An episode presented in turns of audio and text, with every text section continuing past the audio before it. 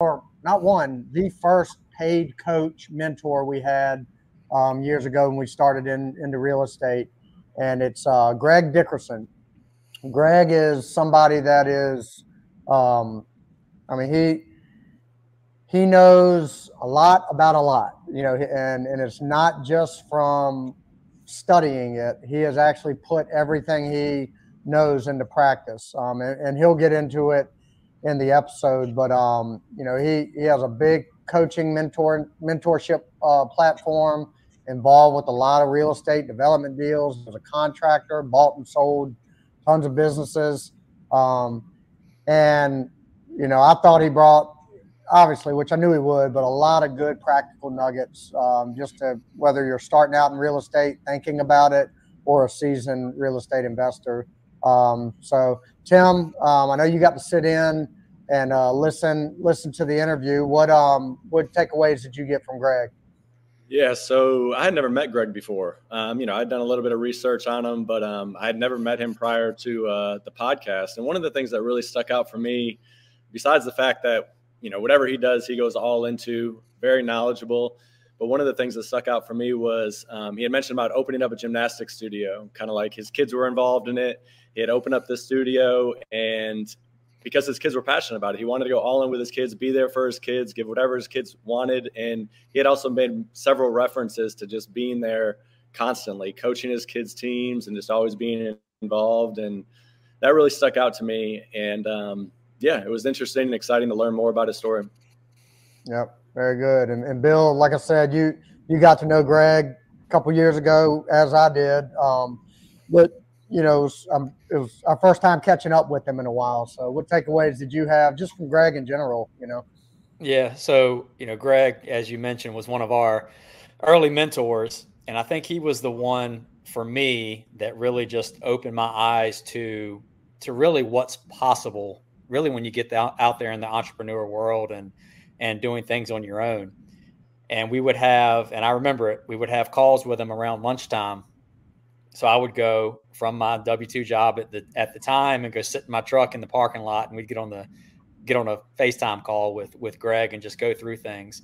And within those, you know, simple, quick calls, there was always actionable items. And that's really what Greg is and does, is he's got lots of ideas and lots of things that can help you grow as an entrepreneur, but he's all about action, right? It's just go out and do it, right? Yeah. This is what you need to do. You know what you need to do. Go do it. And next time we talk, show me what you did and how you did it. And right. And go no nonsense. Yeah, yep. No nonsense. Just a very, very structured approach to everything.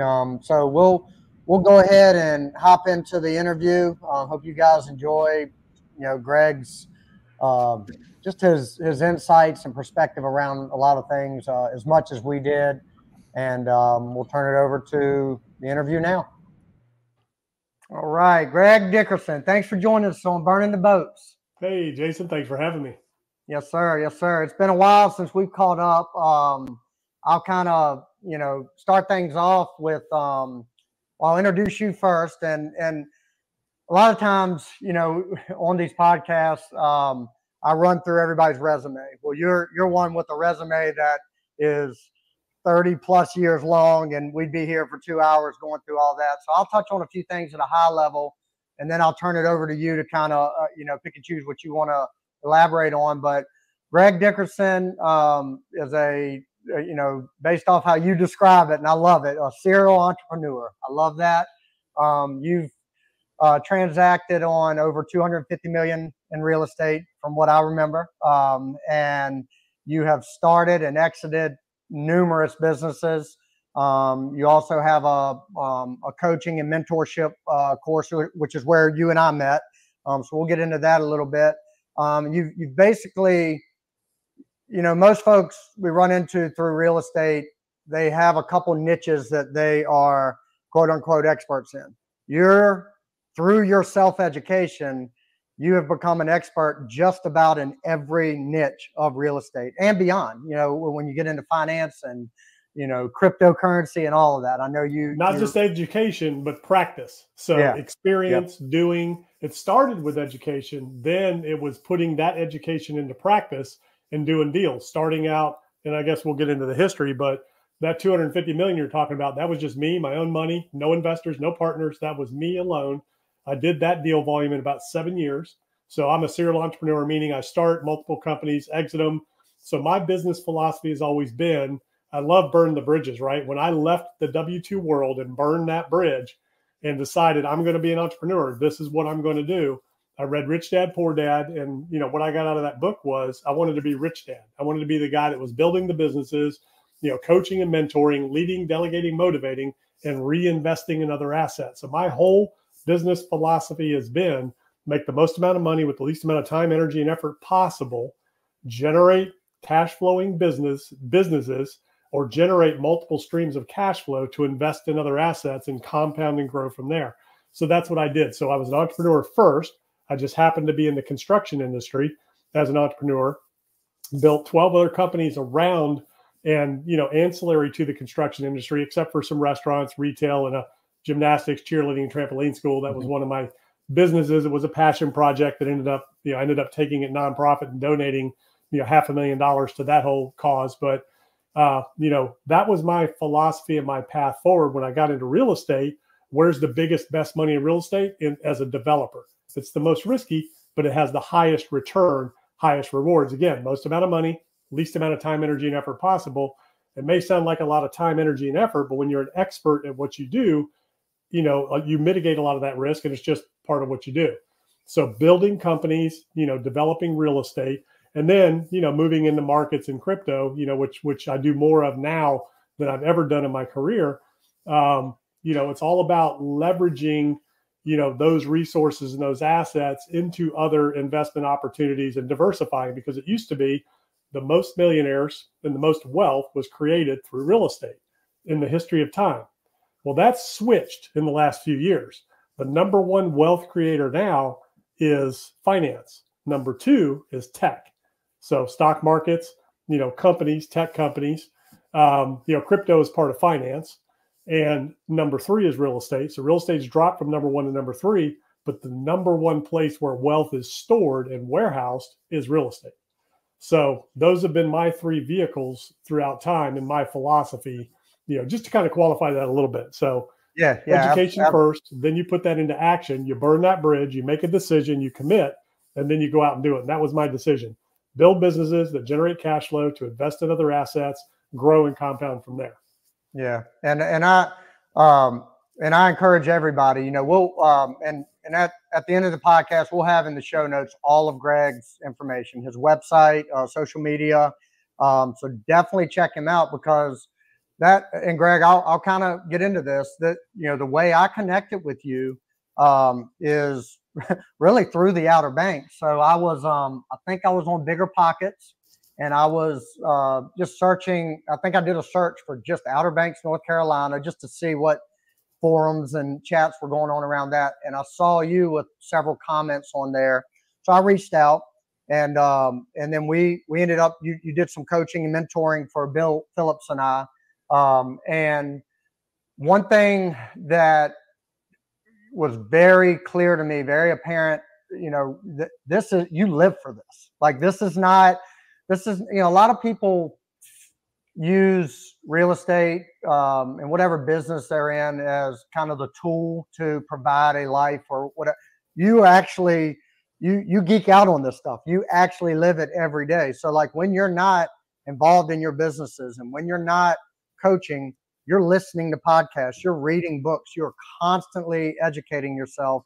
And to your point, then you apply that, whether it's taking action yourself, which you do, or coaching folks based off of your expertise and what you've learned. So we saw that very quickly. And a lot of the mindset stuff that you were teaching Bill and I early on. And at that time we were full-time W-2 employees. So what we were looking to get out of it was just to get started. Like that, we had already gotten started. We, at the time, I think we owned probably 20 rental houses and, so, but what you did probably in a subtle way, but one of the first conversations we had, something you said to me, my plan at that point of connecting with you was not to leave my W-2 career right away. You know, it was a kind of a 10-year, 15-year plan, retire in my early 50s kind of deal. Well, our first conversation, and I'm sure you don't remember it, but you said, I can help you. I can help you come up with actions and a systematic way to supplement your W-2. But I can also, when you're ready, show you how you can leave your W-2 tomorrow and lean into real estate. And I kind of stored that in the back of my head. And then ultimately it led, to me taking some action off that, educating myself further. And I did leave my job about a year and a half after you and I first talked. So I appreciate that. But one thing that you always, in all the podcasts I listened to, all the talks we had, you describe yourself as a leader, delegator, motivator. So lean in on that and talk about that. That's kind of a mindset you have, and I love it. So I'd love to hear your thoughts and elaborate on that. It is. And again, it goes back to Rich Dad, Poor Dad, right? So in order to compound, so you only have so much time in a day, you only have so much energy, that you can expend in a day. So in order to really grow and scale exponentially, so for me, my long story short, started, my full-time entrepreneurial journey in 1997, didn't go to college, went to the Navy right out of high school, and, worked a few jobs after the Navy. I did retail in the Navy. And then, in 1997, I decided to exit the W-2 world. I was managing restaurants. I was a, regional manager for a steakhouse chain, and moved to the Outer Banks of North Carolina. I wanted to open my own restaurant. So I decided to make that transition, worked in the restaurant industry down there the first season, didn't like it, decided that I wanted to start carving my own path. I was trying to get some work done on my house. Nobody would call me back to get work done. Where there's a problem, there's an opportunity. I had some skills, because the only two things I had done all through school and after the Navy were construction and restaurants. So I had some construction skills, and I said, well, if nobody's calling me back, that means there's demand out there for services. So I created a little, like right now, created a little remodeling handyman company. So here's the key to leader, delegator, motivator. Okay. I started in 1997. I started as a little remodeling handyman company. It was just me, my truck, and tools. I did $250,000 in revenues my first year. 7 years later, I was one of the largest builder developers down there, doing $30 million a year. I built and started and scaled 12 other companies along the way. During that 7 year period, that was where the big first initial $250 million happened. I've done hundreds of millions beyond that. That was the first initial with my own money, and building and scaling and exiting, a dozen different companies. I was also on the board of several nonprofits, coaching every sport my kids played. I had two girls growing up at the time. My third one came along a little later, after I'd already retired basically from, full-time running anything. But I coached my first two youngest kids from 1997 on until 04-05 when I sold my first company. When my third child was born, all their sports. I never missed any events at their school. I was home every night for dinner. I had weekends off. We took 3-4 weeks a year on vacation. While I did all that, building all those companies, doing all those real estate deals, volunteering. I was a leader at my church, on the, chairman of the board of trustees, teaching Sunday school, again, volunteering and on the boards of several nonprofits. Why was I able to do all that and build a huge company, relative to my skill set and where I was? It was a big company. It's not, Tesla or Apple or anything like that. But for somebody who didn't graduate high school, had no formal training or education, nobody in my family were entrepreneurs. None of my family, except my dad, after a 20-year career in the military, he did get his college degree. My mom worked for Blue Cross and Blue Shield for 30 years, totally self-made, had no mentors, no financing, no backers, no nothing. I financed through credit cards and cash flow. That's how I grew my businesses until I became bankable. I couldn't even get a loan from a bank to do real estate deals or do business when I first started out. I had to use credit cards, and I had to use the money that I went out on my first remodel job to buy more tools, and then went from there. My first job was $500. I built a little deck for somebody, and then I was doing just little odds and ends jobs.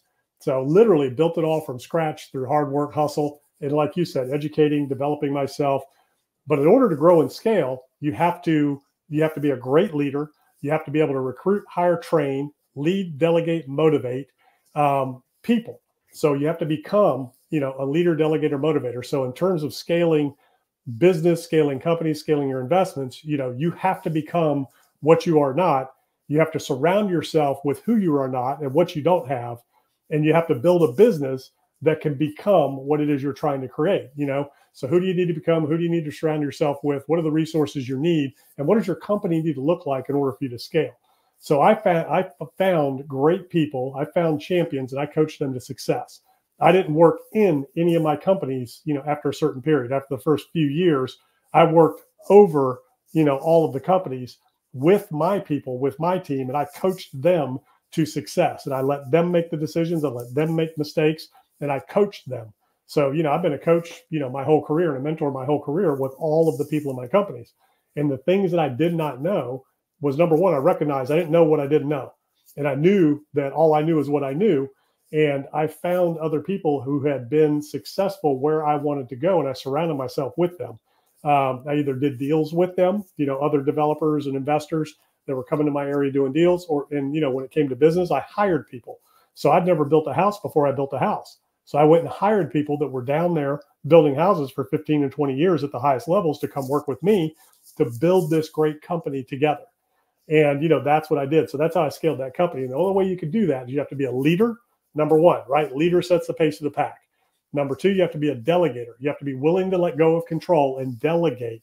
And number three, you got to be a motivator, because, you know, in order to push a great team to success, you got, everybody's got to be motivated, and not in a manipulative way. It's got to be sincere, caring motivation. You got to be sincerely interested in the success of other people. So my whole goal in business and in life has been to create opportunities for other people to be successful, because a rising tide lifts all boats. So if we're all successful together, then ultimately I'm going to be successful too. And that's not manipulative. That's just wanting a win for everybody, so that, you know, as people grew and became successful, and you've experienced in your life, and, you know, like you said, that one phone call, which is many, I hear that all the time from everybody I work with. One phone call, one conversation. That's all it took to completely change their lives. You've been able to now impact and give back and spend your time and your life the way you want. You call the shots now. You can do what you do anywhere in the world, from anywhere in the world, whenever you want, however you want, because now you've done the same thing. You've evolved to that level where you're leading, delegating, motivating, creating teams, systems, tools, and, you know, scaling and leveraging off of those. So, yeah, you know, man, and it's like, I could go on for hours about this, and it's a, you said something in one of our conversations, because it wasn't just, it was the one conversation, but that led to us, I think we worked with you for about 2 months, and through some coaching stuff. We had weekly calls and whatnot. I remember you one time saying, you know, you built this and ended up selling this $30+ million construction company, and to this day you still couldn't frame a house, you know. And that really hit home, that point you just made. Like, you led your way to find the folks that you know, the who to do the how, and you not only had that mindset, but you put it into action, and then that led to you. And if I'm not mistaken, most of the businesses you built up and exited were kind of businesses that tied into your construction, your main business. Is that correct? Yeah, a lot of them were, you know, and here's the key there. Like you said, I'd never built a house before we did. I still to this day don't know how to frame a house. I'm not going to read blueprints, and I know how it all goes together and all that, but I don't know how to lay out a set of stairs or cut rafters or do any of that kind of stuff. So, you know, the key is to surround yourself with experts, with people that, you know how to do what it is that you want to do, that know how to get, you know, and have been where you're looking to go. And, you know, I didn't know how to build a company before I built a company, right? I didn't know how to scale to 30 million until I scaled to 30 million. So that a lot of times is what stops a lot of people. They're like, I just don't know how to do it. Yep. Whatever it is you want to do, there's always somebody that's gone before you. Go learn from them, hire them, you know, hire them to work for you, hire them as a coach and a mentor. You know, there's no excuse. If there's something you want to do, there's somebody that's gone before you that's done it. All you got to do is go look at what they've done and reverse engineer the steps and follow the steps. The blueprints are out there all over the place. You know, what it really comes down to, and I love, again, burn the bridge. What it comes down to is that decision. There's another journey in my life as well. I used to be 80 pounds overweight, and I was a lifelong smoker. I started smoking.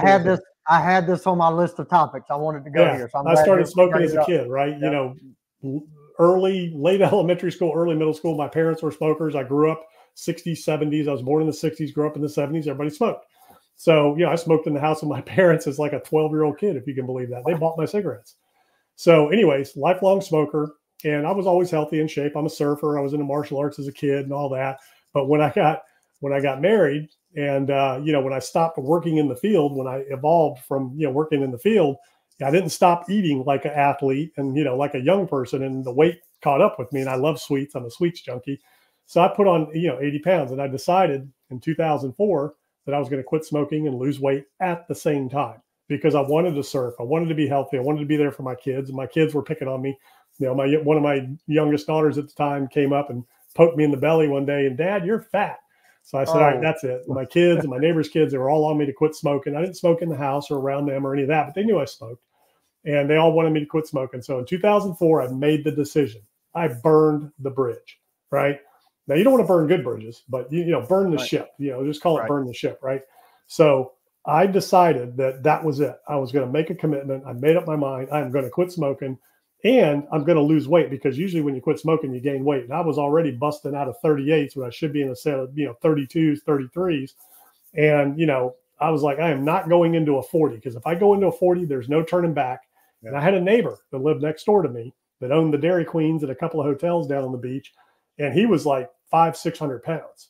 And I was like, if I don't stop now, I could potentially end up like that, because I love food. I love to eat, man. I'm a big eater. So I had to change my lifestyle. I had to make that commitment, change my lifestyle, and do all that. So back to what I was originally saying, if there's something you want to do, it starts, you don't need resources, money, education. You don't need any of that. You need a commitment. You got to burn the bridge. You got to make a decision, say, this is what I want. This is what I'm going to do. This is what I want my life to look like. If you're not where you want to be in your life, it's because it's exactly where you want to be. If you're not where you want to be in your life, in every area of your life, it's because you've made a decision that that is where you want to be. So you got to make a different decision if you want to be somewhere else different. You got to make that decision, make that commitment. And if you want it bad enough, then you'll find the resources. Then you'll get the education. Then you'll surround yourself. You will do whatever it takes, morally, legally, and ethically, to get to that goal if you commit to it. And it starts with the decision. You got to burn the bridge, make the decision. This wasn't the whole burn the bridge. You know, I love that, because that's what you got to do. And you got to decide where it is you want to be. Then you got to find, what does success look like, right? Where is it that I want to be? Who can I emulate? And then you hire them, you work with them, you do deals with them, whatever it takes, and reverse engineer the steps and go get it. There's absolutely no excuse in this day and age for not achieving the goals you want to achieve. Yeah. And so the name Burning the Boats came from a conversation. Burning the Boats. I kept saying bridge, burning the boats. Oh, you're fine. You're fine. But it came from a conversation that I had in my former career with one of the executives. We were at a conference, and we were just over drinks after our meetings one night. And I don't remember what we were talking about specifically, but I remember him looking right at me. He said, "You never want to burn the boats in your life. You don't want to get rid of that security just to try to take risks." And as soon as he said it, it did not resonate with me. I was like, no, that's exactly the opposite of how I think.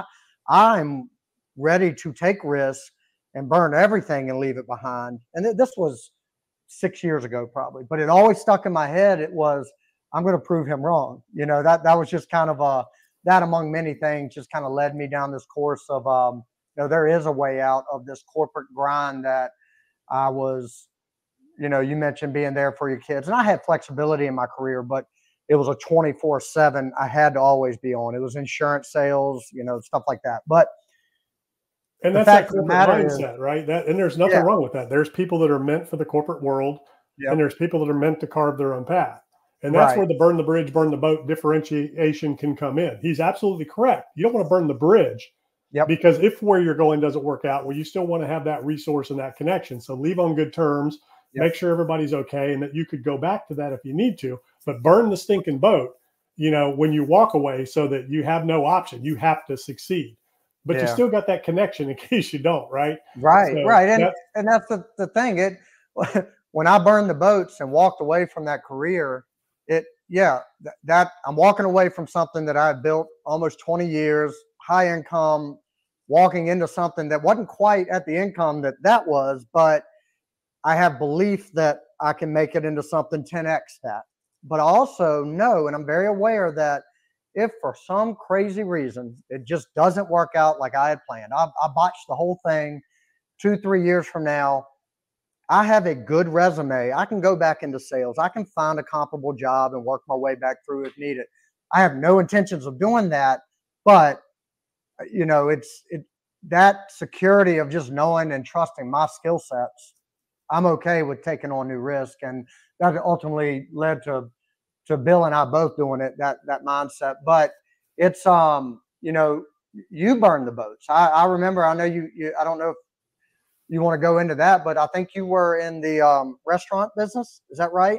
Yeah. And at one point you walked away from that to go into this handyman career that ultimately led to where you're at now. But you did it with a wife, 2 young kids, and you didn't have a lot of money. You said you were living off credit cards and things like that. You burned all of that to go into this opportunity, but you didn't do it recklessly. You did it with the confidence that you knew you would figure things out. And you know, yeah, absolutely. I started small. So, you know, I had some skills and I put them to use, and I knew after I got that first job, I knew that, okay, I never have to go back.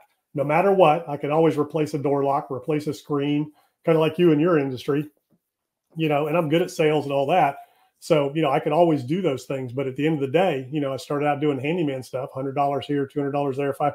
You can make a living, you know, as a handyman, you know, $150,000, $200,000 a year running your own little handyman business.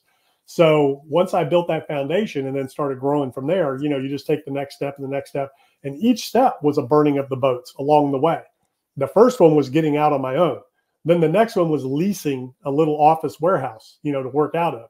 Then the next one was evolving from handyman into new construction. I'd never done that before, you know, and then going into a bigger office and then hiring, you know, a team of people, ultimately going from just me to a team of 20 full-time people with an overhead. Our company overhead was $1 million a year, my little small company of 20 people. But we were doing $30 million in revenues, you know, in gross revenues, and we were profiting, you know, 20% of that, you know, gross profit, right? Yeah. Net profit was around 10. So you could do the math on that in terms of what I was able to make and, you know, what the employees and all that were being paid. They were all getting good bonuses. But yeah, I went from just me, you know, in 1 year to 7 years later, 20 employees, $30 million, you know, $6 million profit, you know, gross profit in the company, and then sold it. You know, and then built other companies along the way, like you said, you know, mostly ancillary to the construction industry, a plumbing company, pool spa, landscaping company, electrical company, storm shutter company, painting company, you know, a bunch of different companies. Some did well, some didn't do so great. Gymnastics, cheerleading, trampoline school, you know, that was more of a, again, a passion project that became a nonprofit. And, you know, to this day, you know, is still evolving in parts, you know, in that area. So yeah, incredible journey, you know, doing a lot of different things. The key to all that is, like I said, for where I was at my level, those were good things. With what I know now, I could have easily had turned that into billions. I just didn't know, even back then, with as much education, everything I was doing, I didn't know what was possible for me, you know, and especially during that time in terms of the things that I know now and what you know, the types of things that I do now. So it's really interesting. You know, I bet. You say that, but I bet going back, you wouldn't change anything because you had to grind through those things that, you know, and it's not a grind. No, like, I would change if I could have the knowledge I have now of knowing what to get into and how to, you know, like raise capital and, you know, do bigger deals right out of the gate and, you know, get in the markets, you know, early on at the right time. I mean, I could have taken the profits from my first company sale, put it in the markets. Yeah. You know, alone that would have been worth several hundred million just doing that. Right. Nothing else. You know, I just didn't know. So, you know, again, I would change that, but the journey, no. Right. Yeah. Not another mindset nugget you gave me. And I talked openly with you about it, was just a hesitation to pay for a coach early on, to pay for a mentor. It's something I'd never done, you know? So when my whole career, like I was in a corporate world that had all the training and mentorship kind of just built into it, right? So it was there. It's provided for you. Exactly. So when I thought about coaching, paying for a coach, I thought, you know, that only went to sports for me. You know, that was the only coaching experience I had outside of my job. So the idea to drop a couple $1,000 on, you know, in some cases, a couple of grand a month on a coach or a mentorship program or a mastermind, you couldn't have convinced me for anything to do that until I talked to you and you kind of went over the pricing and everything. And I think you could sense that I had some hesitancy, but you said something, I'm going to botch it, so it's a paraphrase, but something, you pay attention to what you pay for or something like that. And sure enough, you know, I bought in, and you were the first coach I ever wrote a check to. It was the first time I've ever done it.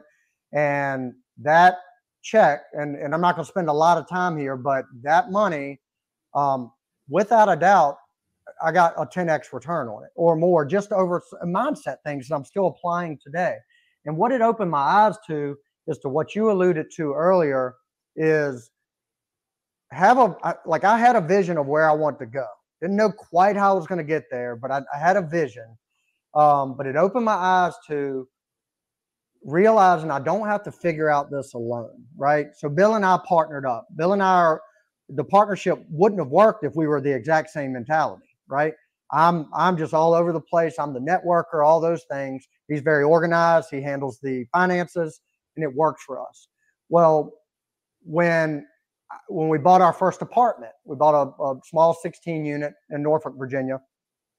We did that not knowing what the world we were doing. So we bought it, got through it, and made some mistakes, but it's working out now. But we knew right away if we were going to scale that, we needed to find a mentor, a coach, some kind of mastermind that focuses on commercial apartments, syndications, those things. So we joined Legacy Family with Tim Brotz. I don't know if you know Tim Brotz, but and Tim's great, but what we've really gotten through that mastermind is 30 more mentors that are a member of that mastermind group that we've gone on. We've hired a coach to help us launch our debt fund. So she's meeting with us every week.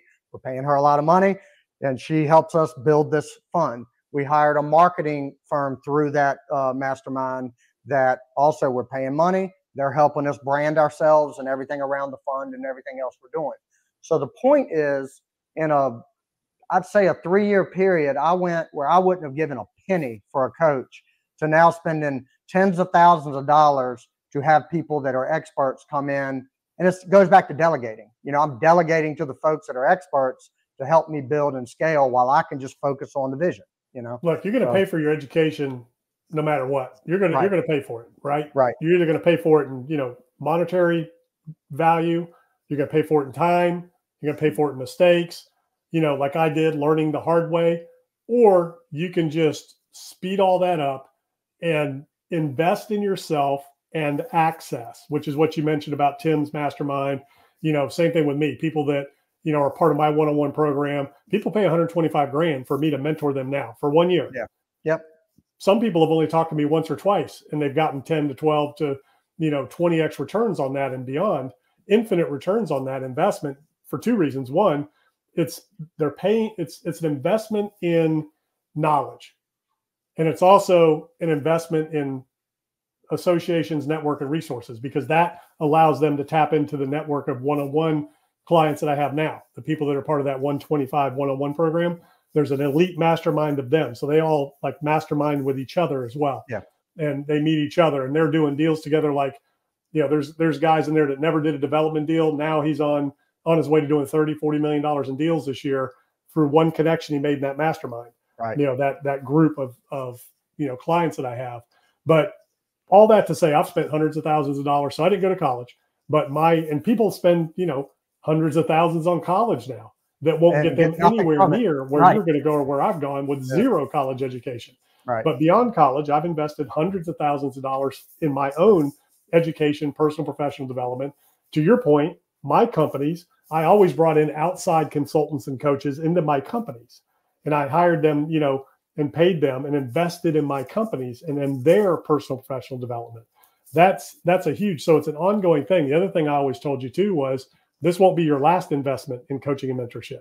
You know, I might be the first, but I won't be the last, because right. You got to keep growing. You always got to develop yourself. And, you know, I've got my mentors, you know, around me as well that, you know, are doing things at multiple levels beyond where I've ever done. And I had those mentors in my career. I hired them to either formally come work with me or I paid them as employees. So I didn't go to college, but most of my employees had college degrees, especially my CFO. He had an MBA, right? So I learned from those people, and I was paying him $200,000 a year, plus bonuses, plus health insurance. I mean, he probably ended up, you know, at that time, the investment was $300,000 for a year. The president of my company was, you know, he made, I don't know, $250,000. Vice president made a couple $100,000. And my, you know, management level people were all making $100,000, $150,000. That was an investment. That $1 million a year in overhead was an investment in people. Then I spent on top of that to develop them beyond their levels. And, you know, even the contractors that work for me, my subs and vendors and suppliers, I would do regular trainings with them to help them get better in their businesses and bring in outside consultants. So, you know, the investment you make in yourself and your business, the return is so exponential. It's kind of a no-brainer. Somebody that doesn't see that and understand that, you know, they're just holding themselves back and they will never advance and never achieve. You cannot get beyond the next level without investing in yourself. You've got to get the knowledge, education, and training. And it's like you said, if, you know, if people are unwilling to invest in themselves and their business, they can't expect anybody else to invest in them, right? And you can't expect to advance your career. And yeah, people pay attention to what they pay for, you know, so that's where that commitment comes in, where you decide to go ahead and make that investment. Now you got to perform, you know, now you got to get it done because you made the investment. Yeah. Yeah. It's no question about it. And that, you know, that, well, from the monetary piece of it, like you got to perform because you don't want to waste your money. Like you want a return on that investment, but also there, you know, for me, it's a pride, a sense of pride. Like if I'm convincing myself that this is worth paying for, I owe it to myself to maximize that opportunity, not just to get a return, but to not waste. You know, you don't want to waste time. You don't want to waste resources. So, you know, if I'm dropping money on it, why not lean in and focus on it? Because I also don't want to at the end of it say I wasted 10 grand on, you know, whatever, because I thought it was great. So I want to make the most of it and also be a good student. You know, like I want to, you know, help the mentor or coach do what they do by being a good student. It's the same way I approached athletics back in the day, you know, when I was playing sports, but it's all good stuff. And I think, you know, a lot of folks that, you know, I'm nowhere near where you are. I'm on my way there, hopefully. But if I could give advice to people that are where I was 3 years ago, that would be it. Save up some money. Don't go throw it in your first investment. Go. I mean, if you want, if you have extra money, do that. But make that first investment on yourself. And you've said it a million times, you know, invest in yourself first. And you also talk a lot about, I'm pretty sure I remember you saying like on your iPod or your, you know, your music, you have no music library. All you listen to is self-development stuff. And I took that from you. I canceled all of, we don't have, you know, we subscribe to a few streaming things for the kids to watch their shows and stuff like that. But we don't watch TV in my house. I'm either watching a YouTube video, I'm listening to a podcast while I'm out walking, working out, reading a book. That's all I do. And I'm flooding my mind with stuff that is going to make me better in real estate, business, health and fitness. I focus on that a lot. Family, just being a good dad, being a good leader. But leaning in on that, where that's 99% of what I consume, has just, again, blown everything else up. It can't help but not to, because it's all I think about, you know? Yeah, and it works in every area of your life. I mean, when I decided to quit smoking and lose weight, so when I got heavy, I didn't know anything about nutrition, exercise, that stuff, like the way you really needed to do it as your life, as your body changes, you get older. You know, I mean, I knew exercise and calisthenics and all that, but I'd never, you know, I didn't train when I was growing up. Nobody ever taught me weight training or proper nutrition or any of that stuff. So I had to learn all that. So I spent, you know, thousands of dollars investing in myself, you know, to learn nutrition through books and resources, you know, and programs. And same thing with, you know, with working out, you know, same thing, buying, you know, books and resources and personal trainers, you know, to educate myself on how to train properly. Just like martial arts. I started as a kid in martial arts. I had a mentor. I went to a gym and had a coach, you know, I had an instructor. So it's like you can't expect to get anywhere without investing in the education to learn. And it's out there. It's books, it's videos, it's seminars, it's everywhere you go, there's a lesson learned. Every person you meet, that's a big one that people lose sight of. Everybody you meet is an opportunity to learn if you listen, you know, and ask good questions and ask the right questions and be interested in other people. That's how you learn, and you learn from every opportunity. But yeah, from a formal standpoint, going all the way back, you know, when it was, you know, cassette tapes, the Sony Walkman cassette player, I had books on tape. And then it was the CD player, the Sony Walkman CD player. And then it became the 80 gig iPod. I still have that 80 gig iPod. Never had any music on any of that. It was all personal, professional development. When I wasn't, and that was out exercising and doing stuff and driving around in my car, I had that stuff playing. My kids grew up listening to all that stuff.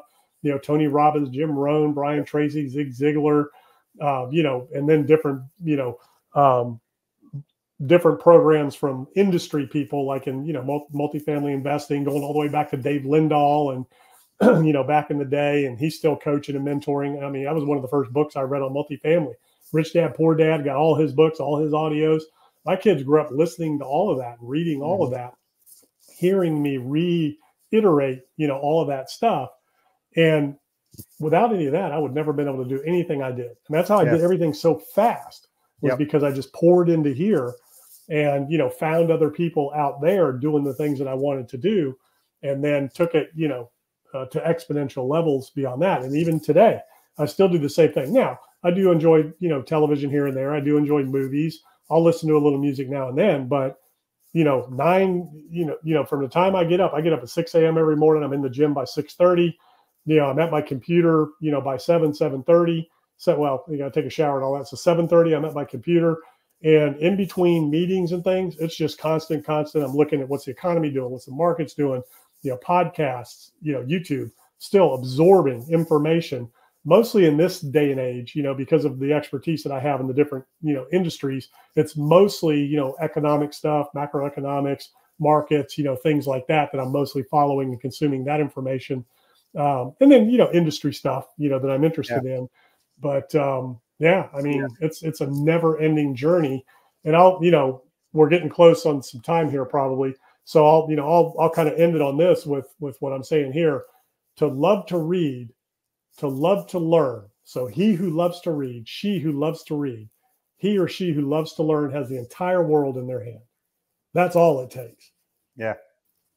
Yeah. No, that's perfect. It's a good way to wrap this up. And Greg, I have, and we'll have you on again, because there's a lot of like very specific real estate stuff I'd love to dive into you with, or about, but you know, it's, you've been, and I'll thank you again, because you've been very valuable to both Bill and I, and you know, this podcast, you sparked this, and you may not know that, but you were telling us early on, you need a thought leadership platform. Something that just has you out there, has you sharing value for those out there that will help you as you scale. And I know that you encouraged us to go buy Joe Fairless's book, and we did that. And you were one of Joe's mentors, but we read that book, and he teaches the same stuff they probably got from you. You know, thought leadership platform. So we started this podcast.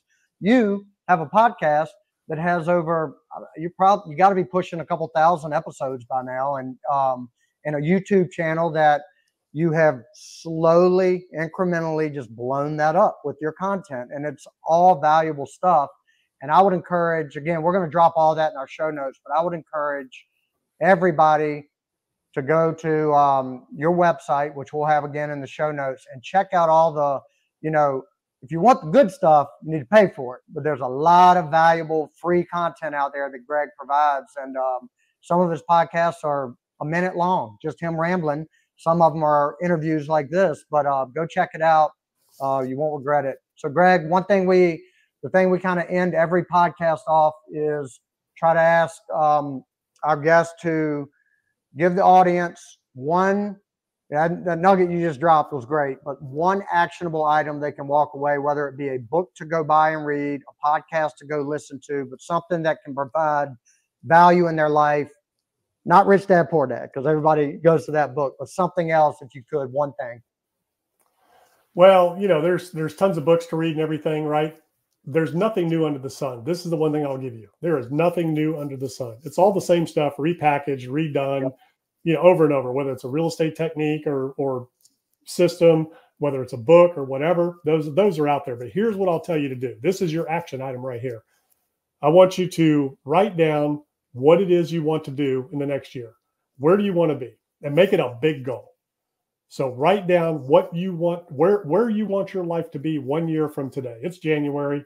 This is not a New Year's resolution goal or whatever. People go 1, 3, 5-year goals, whatever. Take the 5-year goal, make it this year. I want you to think big. What do you want your life to look like? Where do you want to be in different areas of your life? Could be finances, could be your vocation, could be health, spiritual, whatever it is, relationships. And I encourage you to do this for each one of them. Write down where you want that, what you want that life to look like in a year, and think about it and visualize it and see yourself there. Like, not just, yeah, I want $1 million, you know, or yeah, I want $100 million. Visualize, what does your life look like at $100 million? What does your house look like? Your vehicles? What are you able to do? How can you give? Who can you help? What does your life really look and feel like in 1 year at that goal? I want you to write that down. Then I want you to look honestly at yourself. Where are you right now? Take an inventory. Here's where you want to be. Where are you right now? Then I want to ask yourself, why are you not there and you're here? There's only going to be one reason, because you haven't made the decision to take action to get to where you want to be. So if you do that, I guarantee you, you just find somebody who's where you want to be once you make that decision, and you reverse engineer, because there's only one or two things that you need to be focused on to get you from where you are today to where you want to be. And all of the information's out there. There's tools, training, there's YouTube, there's books, there's mentors, there's programs like you mentioned of people that are at, let's say it's $100 million, just make it easy, has a, you know, net worth of $100 million. There's a bunch of ways to get there. So if that's where you want to be, where are you now? Why are you not there yet? Make the decision to get there, and then focus on the one or two things you need to do. And it's only going to be knowledge, skills and ability, resources, or connections. Those are the only three things you need to get to where you want to be from where you are today. The knowledge to do it and the skills, the resources, you know, that you're going to need, and the connections. That's really it.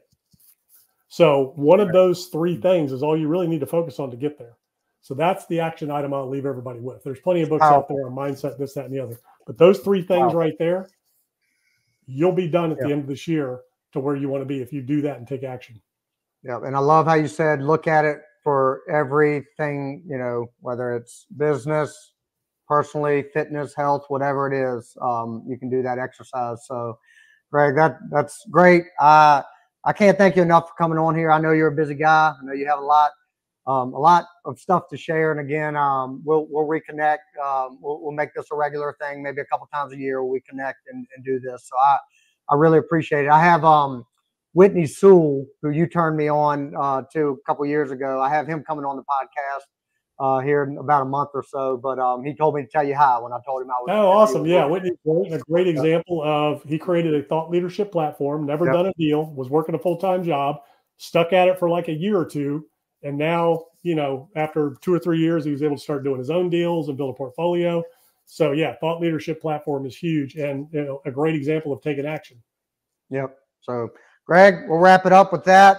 Again, I appreciate you coming on. I hope all of our listeners check Greg out, because there's way more than this 45-minute or so podcast that we just did out there that he has available for you. So and connect with Greg if you want to take it further and get some of that one-on-one education. He's got a library. We were able to tap into it for a while, but he's got a library of resources, videos, and just tutorials on every aspect of real estate business you can imagine. So check Greg out. Greg, we thank you.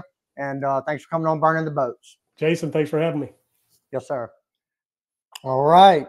That wraps it up for Greg Dickerson. What a great guest for this podcast. Greg has been, you know, back to several years ago, as I alluded to a couple times in the interview, been very influential in mine and Bill's journey.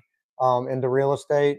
He was the first, as I mentioned, the first paid mentor or coach I had in the real estate world, and just opened my eyes to really what's out there, what potential this whole world can be, you know, within real estate business and beyond.